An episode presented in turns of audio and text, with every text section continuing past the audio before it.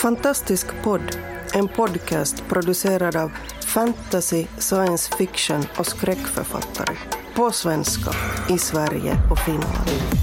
Vi snackar skriva, böcker, våndor och vändor i våra och andras världar.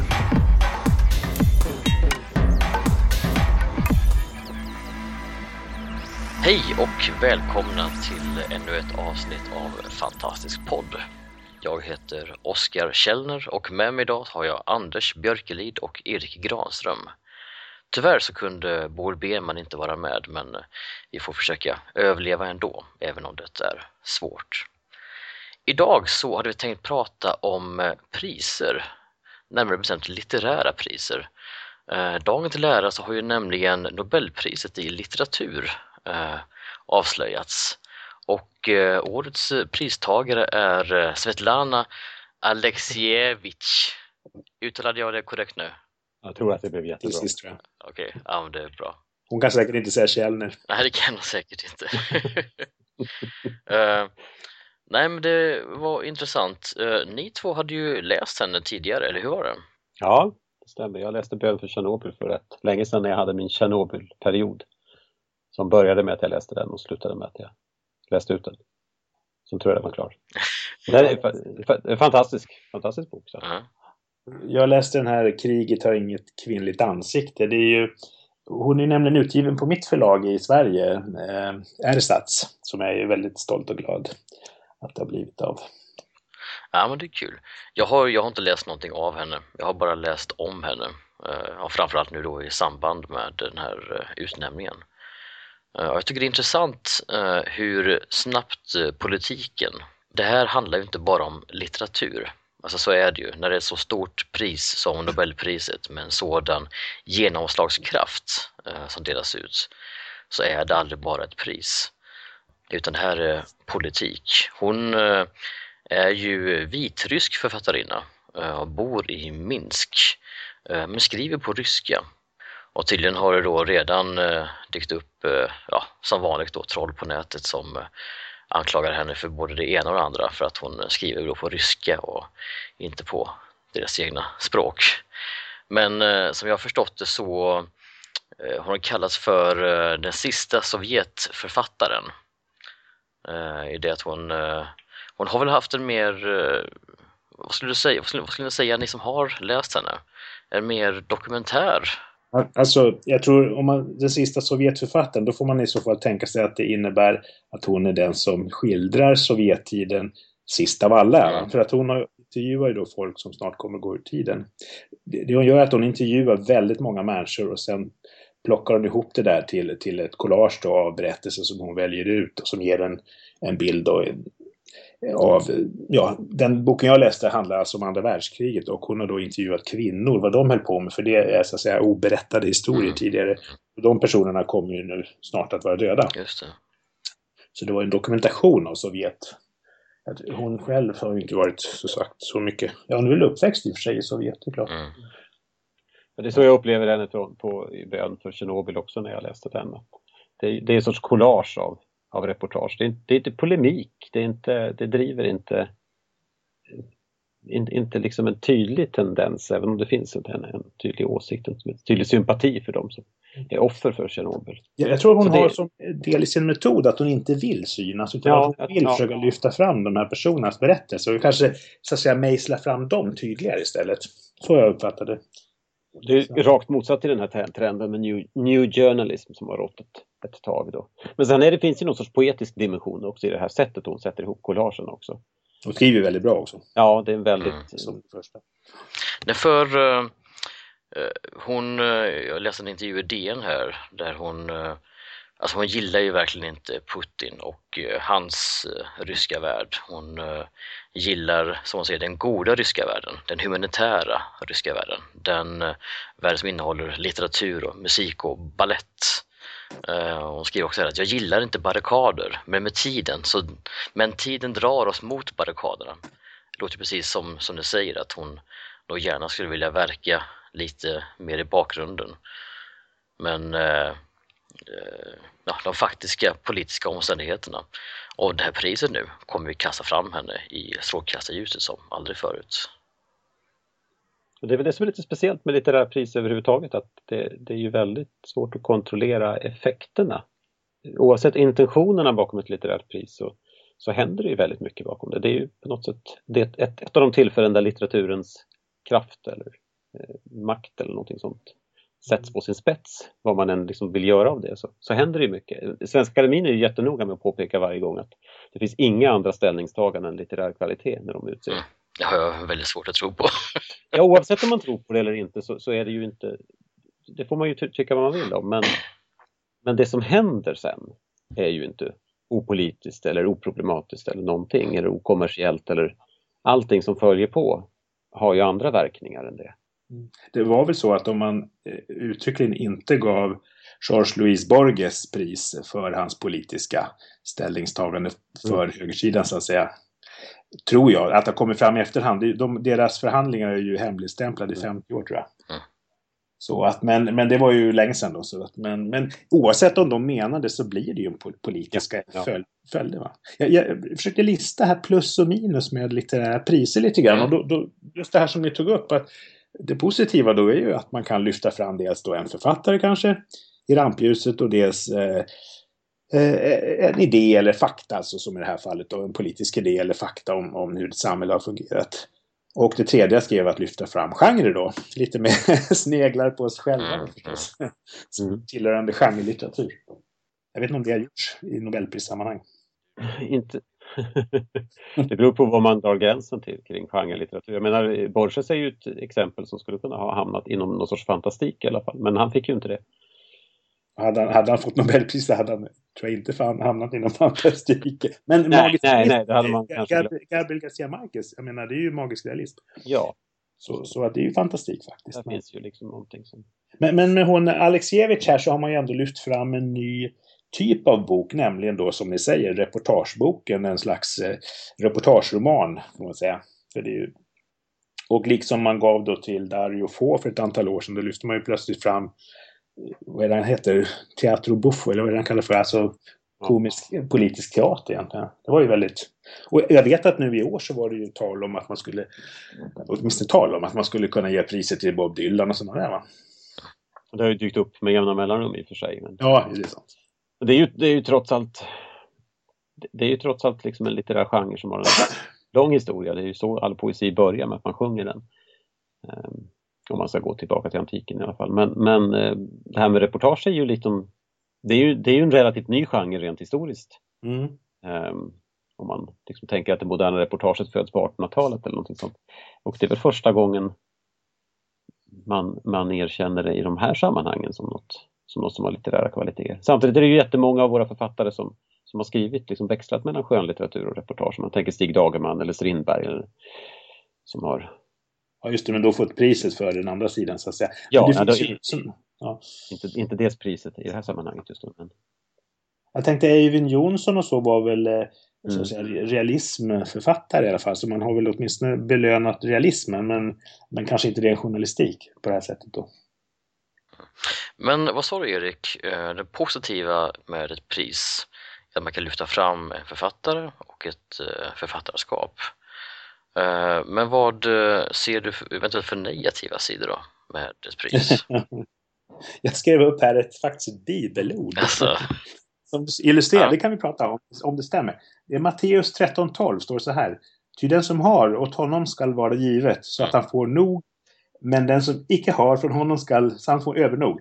Men den som icke har från honom ska tagas också det han har. Och då, det jag menar med det där är för det första, tas det något från den som inget pris har? Nej, det kan man väl inte mm. säga. Det tror jag är tvärtom, att det, ett pris drar med sig så att säga även de som inte får pris. Mm. Eh, men att det förstärker det etablerade, alltså den som redan har, det tycker jag nog definitivt. Mm. Och inte minst genremässigt, att det finns så att säga det här är bra litteratur, det där är inte bra litteratur. Helt oavsett egentligen innehåll. Men det här är intressant därför att uh, du har ju också fått uh, en hedersuppgift här nu Erik. Uh, mm. Det är ju så att Augustpriset är ju också på gång och Augustpriset, de nominerade ska väl offentliggöras här nu om en och en halv vecka. 19 oktober. Yes. Och du har ju faktiskt kontaktad av Augustpriset och eh, fått vara, du, du är, eh, vad är det, ambassadör. Ja, min blogg är ambassadörsblogg. Just just det. Eh, Men hur, hur tänker du då kring det och kring just det här att ett pris eh, också lätt kan eh, stelna eh, konventioner och stelna Alltså jag, tror, jag tror att ett pris har kraften att antingen öppna, så säga, lyfta fram någonting nytt eller att konservera det etablerade. Det tror jag. Och det, det, det tror jag hänger helt, helt enkelt på hur man har utformat priset och hur sen den juryn så att säga och eh, elektorerna arbetar. Eh, Jag hoppades ju då, för, för det första jag blev tillfrågad då att bli sån här ambassadörsblogg för Augustpriset. Min första reaktion var att det här är spam, eller ett skämt, eller något man skickar ut till alla.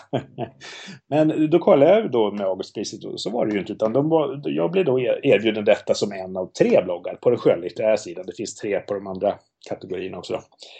Var det, där. Eh, det tycker jag var jätteroligt.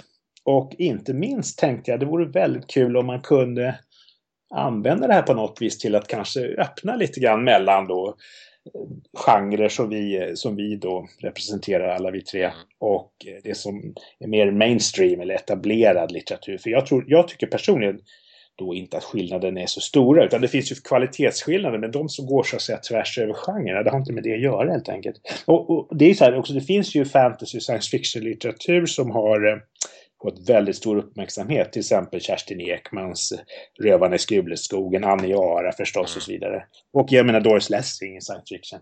Det är bara det att då på något vis vill man inte gärna kalla det för genrelitteratur längre. Fast egentligen är det ju Ja, ja. ingen skillnad. Det är ju bara begrepp som man smäcker på. Va? Det är ju int- intressant att, att se konversationer eller jippon där, där personer som eh, Neil Gaiman och Margaret Atwood förekommer sida vid sida. Mm. Eh, Två författare då som, som tydligt liksom placeras av omvärlden i varsitt ben. Atwood skriver ju uppenbarligen science fiction på många plan men hamnar oftast i det finkulturella rummet. Eh, Medan det Gaiman skriver hamnar liksom mer tydligt inne i Mm. genrerummet. Och båda liksom är stora och uppmärksammade men, och, och de, de känner varandra och kan liksom stå bredvid varandra, dela åsikter i många sammanhang. Mm. Eh, och, och ändå så går det liksom en tydlig gräns när man pratar i, i vissa litterära rum om, om dem.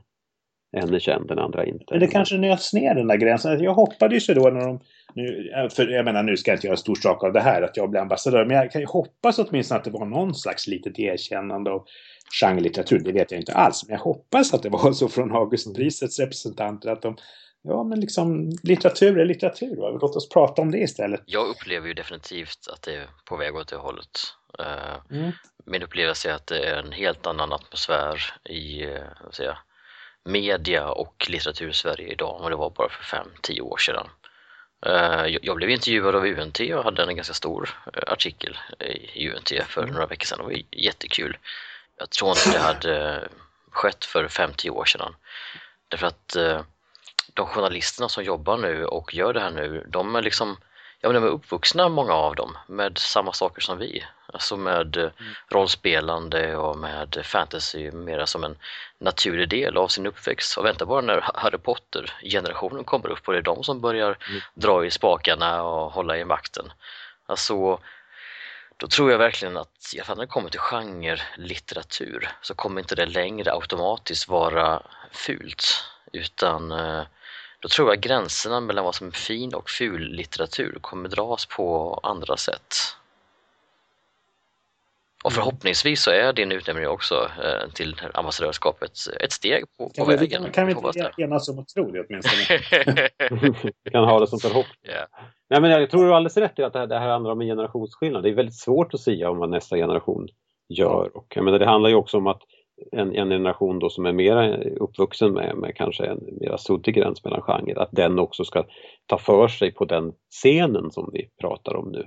Det kan ju också hända att det bara stöper om alltihopa. Jag kommer ihåg att jag hade en läsning på Kulturnatten här i Uppsala, i Missionskyrkan, där, där det var väldigt tydligt för mig var, var den här gränsen gick generationsmässigt. Det var i huvudsak eh, pensionärer i, i publiken. Eh, det var i huvudsak realistisk litteratur som togs upp där och när jag skulle presentera, sen jag skulle läsa ett kapitel, så var det en, en väldigt besvärad eh, presentatör som, som kände att han, att han behövde för, för något sätt försöka förklara vad det var jag skrev. Varför de har släppt in denna katt Ja, men han förstod det inte själv heller. Han skriver någonting som inte riktigt är sant. Ungefär sådär. Fast även de måste ju känna till Tolkien och C.S. Lewis. Nej, den här personen hade inte gjort det. Nej, nej. Det, det tror jag Okej. inte. Det, han, hade ing, han hade inga här, ingenting i jämförelse. Det närmsta han kunde liksom komma var folksagan. Men, men liksom Röde Orm, Selma Lagerlöf, det är ju många som har skrivit fantasyartad litteratur genom... Astrid Lindgren liksom, hallå, Mio min Mio. Och då räknas det som barnbok vet du. Precis, och, och sen har det inte fått en stämpel. Och jag tror just att, att här är det ju någonting som vi gör också. Ja. Vi, vi sätter på något sätt, jag menar kanske inte vi tre bara, men, men hela, eh, om det finns en community kring, kring fantastik så är det ju många som, som sätter de här tydliga gränserna och diskuterar Mm. Vad som är vad och kategoriserar, underkategoriserar eh, genren. Och det här leder ju, tror jag, till att de som står utanför den här är lite nervösa för att kanske säga fel term nu kanske använder jag liksom fel terminologi. Vi, vi kan i våran värld skapa en mur som vi kanske liksom inte förstår. Mm. Ja, man gör det, man vill vara en lite sekteristisk. eller? Ja, eller blir det bara för att man är så intresserad av det? Ja, men så är det ju i alla subkulturer. Man skaffar sig sin egen ter terminologi, alltid. Men jag tänkte som du sa Oskar där att den här generationen, eller det är flera generationer som nu växer upp och blir de som drar i spakarna.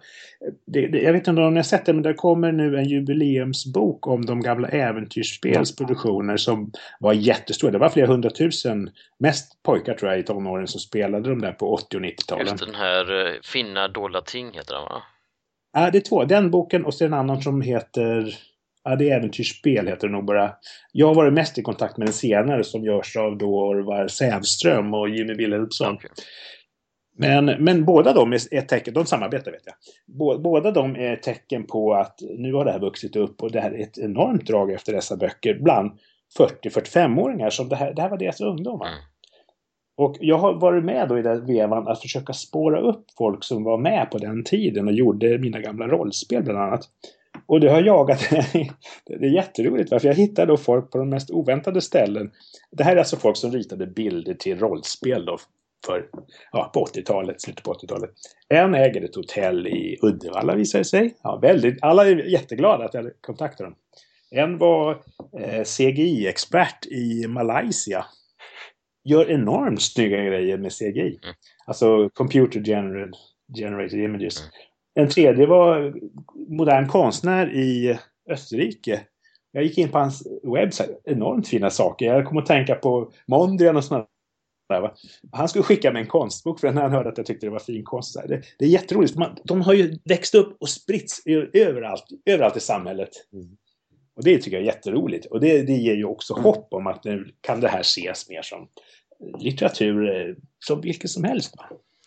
Men, men, men fortfarande har vi ju ändå någon slags uppdelning känns det som. Eh, ännu har ju inte fantastiken liksom slagit sig in i finrummet. Eh, vad, eh, hu- hur upplever ni den nuvarande delningen jag, mellan fin och ful litteratur? Jag, jag upplever den ju rätt tydligt dagligen. Jag, jag undervisar ju i den. Jag är, ju- en del av det konserverande systemet på det sättet. På, medvetet eller väljer du det eller menar du? Ja, det, det, delvis medvetet är jag ju det. Inte så att jag medvetet tycker att det är en poäng att konservera men, men jag vill ju att mina elever ska ta del av ett större kulturarv. Eh, och jag vill inte att det kulturarvet ska vara någonting som jag väljer ut. Det, alltså mina preferenser ska inte få styra allt för mycket utan jag försöker ju förhålla mig där till liksom en kanon. Men väljer du eller väljer någon annan åt dig? Ja, då, den kanonen finns ju på plats så att säga. Det är ju det etablissemangets kanon. Men det behöver det väl inte vara? Jag menar, man kan ju börja med Kafka. Liksom, det finns ju Ja, Murakami som var på tal nu. Han är Kafka väl... ingår väl i den här kanonen? Det är väl inte någon... Nej, men han är ju fantastikförfattare. Ja, jo, men visst, det finns ju sådana och det är klart att min, mitt, mitt, mina preferenser hamnar ju i medeltida eh, romanser och det handlar i, i antika dramer och jag, har en förkärlek för, för Kafka men jag tycker om 1800-talsrealismen också. Så det är klart att, att där någonstans, men det är inte så att jag lyfter fram de, de bortglömda, det är inte så att jag tar upp H.P. Lovecraft eh, som en separat, jag tar inte upp eh, Cyrano de Bergeracs Resan till månen som en, som en stor bok.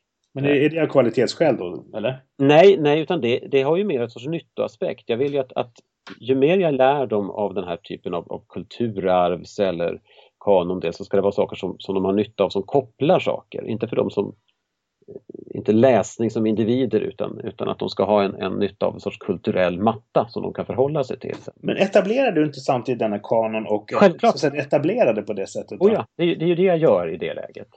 Det är ju det som står på min minussida det, det är ju det som händer. Jag, jag, står ju, men jag är ju en del av etablissemanget, jag är ju en del av skolan.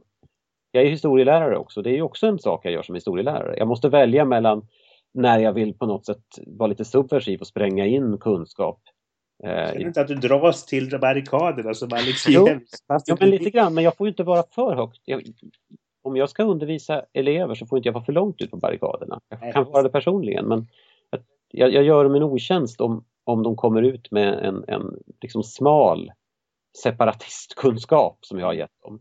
Eh, jag måste ge dem någonting som de kan bygga på. Men därför, däremot så är det väldigt viktigt att jag ger dem en, en, ett förhållningssätt till mitt urval. Mm. Varför ser det ut så här? Vem har gjort det här? Varför läser vi det här och inte någonting annat? Varför är det här intressant? Varför väljer jag ut de här konstnärerna när jag går igenom konsthistoria? Jag har till och med undervisning där jag försöker lyfta fram de personer som, som jag inte har tagit upp. Varför fanns inte de med? Varför förekom inte den här konstnärinnan i, i min undervisning? Hon, vi hade, det var ju ett blogg, eh, sån här poddinlägg för inte så länge sedan som handlade om fantastikofobi. Kommer du ihåg det? Oh ja, det var underbart. Hur förhåller vi oss till den då i det här sammanhanget? Finns den eller är den på väg Åh. bort? Den är väldigt. Den finns väl fortfarande kvar, men som jag sa tidigare, jag upplever i alla fall definitivt att den är på väg bort. Jag, jag tycker folk blir snarare nyfikna när jag berättar att jag skriver fantastik. Inte bortskrämda, inte längre. Alltså det ideala tycker jag vore att det inte fanns en genre utan det, det här är en bok och den är si och så och det där är en annan bok och den är si och så. För att eh, Fast samtidigt så behövs ju någon typ av genreindelning och den enkla orsaken att eh, folk vet vad de gillar och de vill ha mer av det de gillar. Och eh, förlagen och författarna vet vad de skriver och de vill sälja mer av det de skriver.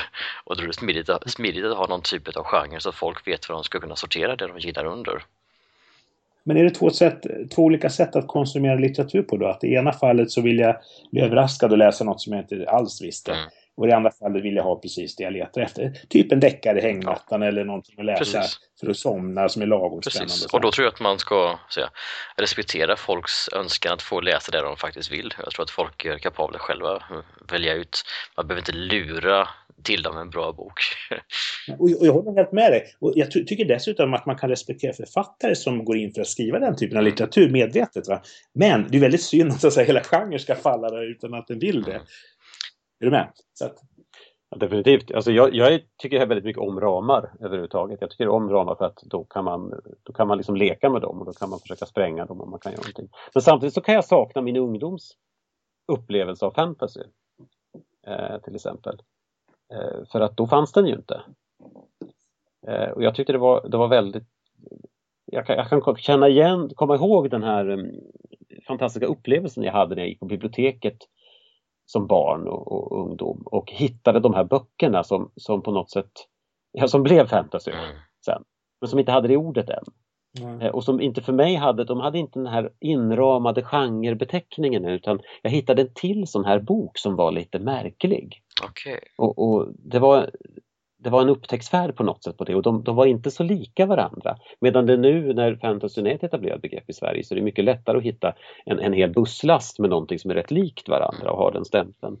Så att jag är lite kluven i det där. Jag tycker både om den här ramvärlden och skulle önska att fler liksom gick lite vilse i den här labyrintiska Mm. Så, så, så du skulle alltså, förstår du rätt Anders, att du, du gillar på sätt och vis att etablera en kanon så att du sen kan spränga den och gå vilse lite grann. Jag, jag är ju väldigt förtjust om alla andra gör någonting annat än jag. Håller sig inom ramarna och så kan jag vara fri och stå utanför. Eh, Det är nog en, en, någon sorts personlighetstyp, någon störning jag har. Men, men er, Erik, jag mig du sagt någon gång att du, du skickade väl till med brev till var det Sveriges Radios romanpris där du ifrågasatte eh, hela, hela priset som sådant, eller vad det var? Jag fick ett långt långt och ett uttömmande svar. Mycket res respekt, eh, Ja, respektfullt hållet svar. Jag var inte arg på den Ja. på något sätt. Det, alltså så här. Det, så här, nu är det ju Nobelpris precis idag delats ut. Det är ju en stiftelse med pengar då efter Nobel. Eh, det här Augustpriset, det är vad jag har förstått ett branschpris. Alltså det är ju Sveriges förläggarförening som delar ut det. Det blir ju en annan grej då va. Och sen har vi då Sveriges romanpris som jag åtminstone tror är alltså, public service-pengar. Det är ju inte skattepengar men det är licenspengar. Antar jag som de delar ut. Och då, det jag egentligen frågade dem var med vad rätt väljer ni ut en handfull böcker och så att säga då stärker det här, den här etablerade kanon med, med så att säga licenspengar. Det, är skillnad nämligen om man, alltså stiftelse, de måste göra som stiftelsens grundare säger va, i statuterna. Det är ju inte så mycket att snacka om. Ett branschpris tycker jag, de tar ju då vissa branschhänsyn. Inte bara, men de måste göra det och det, det är ingenting att överraska sig över tycker jag heller om det är de som står för pengarna och har ett visst intresse i saker De vill ju sälja böcker i slutändan, så det är klart att de satsar pengar också in i, i priset. Ja, men inte bara. Alltså jag, jag, jag utgår från, jag har inte pratat då med dem, men jag utgår från att Augustpriset också vill ha så att säga, en status av att vi, vi gynnar god litteratur. Så man kan ju inte liksom... Mm. Förstår du? Man sant. har ju naturligtvis höga, höga kriterier där också. Mm. Helt rätt. Det är det här som gör, gör bokbranschen så intressant överhuvudtaget, att det finns liksom en sorts dubbel sak. Det finns det rent kommersiella, vi vill, sälja, vi vill sälja böcker. Det är ju spännande i sig. Eh, och vi vill ha kvalitet på böckerna. Men det är ju också den här att det finns, det finns ju en väldigt viktig del i bokbranschen det är att man hela tiden måste uppfostra den egna kundkretsen. Eh, den uppstår inte helt av sig själv. Det måste finnas. Och det här liksom- med jättestora försäljningsframgångar och så vidare som man ju då kanske som författare kan bli lite avundsjuk på om man inte själv har dem. Det är ju ändå någonting gott för bokbranschen. Det ska, ja. ju, det ska överleva som bransch och alla andra författare drar ju nytta av detta också. Jag menar, jag är ju jätteglad nu att, att Ersatz får en Nobelpristagare, även om inte jag så säga, får se någonting av de pengarna naturligtvis, så är det ju ändå, det går bra för mitt förlag. Mm. Det tycker jag är jätteroligt. Va? Då klarar de sig sådär. Men, men det, det så stor... ja. ja, förlåt, jag avbryter dig. Jo, jag, jag, tänkte det här med den kluvenheten som jag håller med, är kanske nästan dynamisk. Den finns ju också hos oss som författare, åtminstone hos mig. Och det, det gör det väl hos er också, att det är alltid den här dragningen mellan sälja och så att säga vara, ställa upp på varumärkesbyggande om jag får kalla det det. Ja. Och det andra är att vara den här författaren som skriver precis det han eller hon själv vill. Känner ni av den? Oh ja, definitivt. Säljer jag mig nu eller skriver jag liksom? Förstår ni? Ja, fa faktiskt inte, nej. Därför att, nej men så här, jag, jag, skriver precis det jag vill därför att jag skriver precis det jag själv älskar. Och eh, min förhoppning är då att andra människor också älskar det som jag älskar och nu har jag tur att det faktiskt är så. så nej, jag känner faktiskt ingen splittring där. Det... Men du är inte ointresserad av att sälja antar Nej, nej, inte alls. Men det, det, går, det går tämligen bra, så jag är glad. Ja. Jag, kan, jag kan känna splittringen, inte i det jag skriver. Där, där kan jag känna att jag, jag kan stå för vad jag skriver oavsett om jag försöker skriva kommersiellt eller om jag skriver väldigt introvert. Och, personligt. Jag tycker att det, skrivandet är ju för mig i första hand ett, ett hantverk som kan vara på olika nivåer. Jag kan välja där och jag, jag kan tycka om alla nivåer. Men däremot kan jag känna, känna att det är svårt när det handlar om ja, att, att stå och prata inför bibliotekarier i något stort bibliotekariemöte eller sätta sig på bokmässan och prata i något bås för folk som bara går förbi. Att det, här, det här gör jag ju inte för att jag tycker om själva, själva det jag gör. Jag gör det egentligen inte för att prata om det jag skrivit utan jag, jag står ju egentligen bara där och skriker titta på mig. Här är jag. Mm. Um, och hoppas att någon av den orsaken sen säljer mina böcker. Det är ju en annan sak om jag kommer och har ett, ett, liksom ett innehåll som jag vill komma med men det, det händer ju inte ofta i de där sammanhangen. Mm. Och det, det har jag lite svårt för. Jag läste någon amerikansk artikel om där de menar på att en författare i USA idag, det här var ju väldigt generellt då, men som inte är publik eller kan så att säga, hantera en publik, de gör sig icke besvär. Det var det det gick ut på den artikeln. Alltså, mm. så vill inte förlagen ha, för de är omöjliga att lansera. Lite, alltså det är det man är lite rädd för, att ska, ska jag vara tvungen att börja fixa näsan ungefär för att få mm, ja, Jag har inget emot att stå inför publik i sig, alltså, men, men den här känslan av att ibland att man ska vara tillgänglig ja. för publiken. Eh, den, den, är lite, den, den drar ju från skrivandet också. Det är ju det jag vill göra. Så det... Men hörni, här, här i Sverige då? För vi har pratat nu om Nobelpriset och om Augustpriset uh, och de är ju tämligen stora priser som uh, för det mesta i alla fall griper sig an det som vi kanske skulle kunna kalla för uh, jag vet inte vad jag ska kalla det för, normal litteratur till skillnad från genrelitteratur. Min fråga är så här, tycker ni att vi skulle behöva ett genrespecifikt pris i Sverige, ett fantastikpris? Då vi är uppe för diskussion till exempel på senaste Svekon här nu. Behöver vi ett fantastikpris i Sverige? Vill du börja Erik? Okej, okay. ja, nej. Och jag säger det av det skälet som vi just har pratat om. Jag ser hellre att vi smälter ihop, så att säga, det är frågan om litteratur. Men jag förstår ju poängen samtidigt. Mm. Men det är hellre skulle jag ju säga att så att säga genrerna var kvar som en bekvämlighet för, för, när man söker efter en typ av bok. Men samtidigt inte så att säga medförda automatiska förväntningar och då i det negativ bemärkelse. Utan att, att vi ingick i all litteratur och det, det är frågan om litteratur helt enkelt. Att de priserna då gäller oavsett genre. Men jag förstår ju poängen med genrepris. Mm. Att det är ju inte där. Då kanske skulle vara bra bara därför. De. Mm. Men jag får säga, säger nog du då, Anders? Jag skulle nog vilja gå åt andra hållet. Eh, jag tror det skulle kanske behövas ett nytt pris men, men det kanske är, frågan är inte vad, vilket, vad det belönar utan vilka som delar ut det. Eh, en gång i tiden så drev jag ett av Sveriges största rollspelsfanzin, Nissenytt. Vi hade en strålande upplaga av 800 ex eller någonting sånt. Mm. Eh, och eh, vi tyckte vi var, vi var väldigt eh, pretentiösa och eh, gå på ja. Och eh, tyckte att det vore ju väldigt bra om vi liksom blev uppmärksammade för den här verksamheten vi gjorde. Men det, det, var ju ingen som gjorde. Det var ingen som direkt gav oss priser eller översköljde oss med någon sorts ära och berömmelse. Så då insåg vi att, att det man gör i det läget är ju att gå tvärtom och inrätta ett stort fanzinpris Eh, och själv dela ut det. För att eh, om det är någon som står över vinnarna så är det ju den som delar ut priset. Mm. Och det här tror jag ju ligger liksom bakom sånt som Sveriges Radiopris också, att, att, att pris delas ut eh, av, av den orsaken också att man själv vill, vill stå på ett visst podium och känna att man, man är man är den som eh, kan vara smakdomare. Och jag tror kanske att det här är någonting som svensk fantastik skulle göra istället, att inrätta ett nytt litteraturpris om vi hade den resursen eller den möjligheten. Och dela ut det då inte bara till genrelitteratur utan göra just det som Erik säger. Liksom bredda där, för då visar man också att det här, det här är en del av, vi är en del av det litterära etablissemanget på något sätt, vi är en del av det litterära eh, samhället. Men du, då skulle, man ju ha, då skulle man ju ha där i statuterna till exempel att vi ger det här priset till den som visat mest förnyelse eller, fan, eller förstår du, någon fantasi ja, att ja, komma med någonting nytt. Oavsett. Ja, det, det, det, ja, okay. ja, då kan jag säga nja då. Ja. Intressant det, för jag, jag håller faktiskt inte med er. Uh, det är väldigt kul. Är ja, men därför, alltså, uh, Ja, jag tycker det är bra att fantastiken eh, får mer utrymme i media, att fantastiken eh, tas mer på allvar som fin litteratur. Det finns mycket ful, om man nu ska sätta så alltså en definition på det också, litteratur där med. Alltså det finns en bredd inom fantastiken. Eh, allt det tycker jag är jätte, jättebra. Jag ser gärna en process där fantastiken ingår mer och mer liksom, säga, i det vanliga smörgåsbordet av litteratur. Men jag tycker det vore jättebra med ett specifikt fantastikpris i Sverige. Det, det som delas ut varje år eh, till kanske bästa fantasy-roman eh, och bästa science fiction-roman.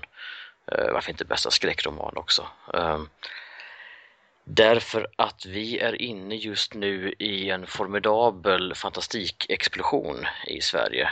Det poppar upp små förlag som svampar i jorden överallt och det ges ut så mycket material så det har aldrig funnits förut. Det börjar till, till och med bli svårt att få en överblick eh, över alltihopa.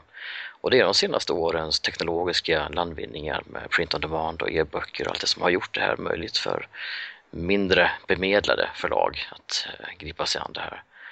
Eh, just därför så anser jag att vi så behöver vi någon form utav eh, ja, vägledare. Nu vet att du inte gillar det här med kanon, Erik, men jag tror att mm. även fantastik, svensk fantastik skulle tjäna på att ha någon typ utav ja, kanon i brist på ett bättre ord. Där eh, i alla fall nomineringslistan kan ge en hint om vad som har kommit ut på svenska det här året som är bra. Så att det inte missas av alla fantastikälskare där ute. Eh, och det gör mig ingenting om det är extremt eh, genrefokuserat. Av den orsak som jag nämnde tidigare, att de som gillar det här och vill läsa det här, de söker också upp den här sortens litteratur. Och då är det bra om det är fokuserat på just det det är ju samma kluvenhet här egentligen som vi talade om tidigare som kan vara användbar naturligtvis. Det är vi för och emot. Mm. Men hörni, vet ni vad? Alltså, tiden är ute. Det lät som ett slutord det där, så tycker jag. Jag blev så tyst. Kändes som det var. Det var ett äh, meningen Appell. döda konversationen. Nej då, nej det kändes snarare, det var, en, det var ett storslaget sluttal. Mm. Ja, vi hållit vårt varsitt. Nej, det var ett intressant ämne Ja. tycker jag. Ja. Ja, det är det. Det finns mycket mer att säga känner jag också. Liksom. Ja. Ja men bra, men då får vi, vi tacka så mycket och tacka våra lyssnare så vi hoppas ni också haft det trevligt, lika trevligt som oss. Så hörs vi Senare. nästa gång. Hej då! Hej då! Hej! Du har lyssnat på Fantastisk podd.